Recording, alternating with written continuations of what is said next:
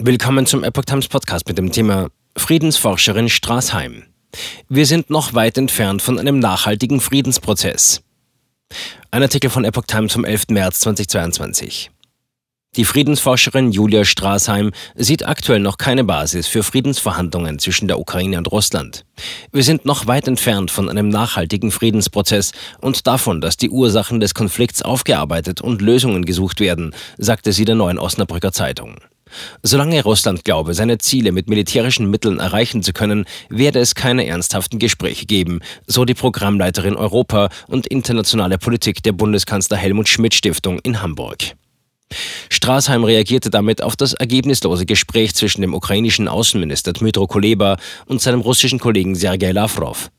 Die Friedensforschung sagt uns, Verhandlungen und Gespräche zwischen zwei Seiten, die beide Maximalpositionen vertreten, führen dann zum Ziel, wenn sich beide Seiten in einer Pattsituation befinden, die schmerzhaft für sie ist, die sie zwingt zu erkennen, dass Gewalt nicht die gewünschten Ergebnisse bringt, und davon ist man ja derzeit in der Ukraine ganz weit entfernt.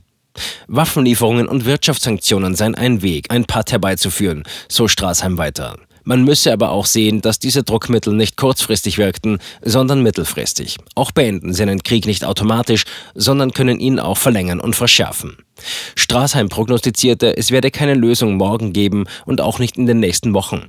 Sie verwies auf das Beispiel Kambodscha und hob hervor, dort begannen diplomatische Gespräche 1980, ein Friedensvertrag wurde 1991 geschlossen und auch danach war die Gewalt nicht überall beendet. Straßheim bezeichnete es zugleich als gut, dass Gesprächskanäle offen bleiben.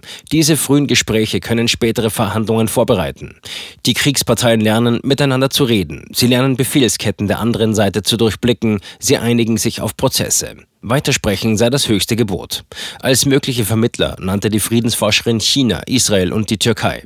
Möglich seien aber auch mehrere Vermittler oder es schalten sich internationale Organisationen ein, beispielsweise die Vereinten Nationen oder die OSZE.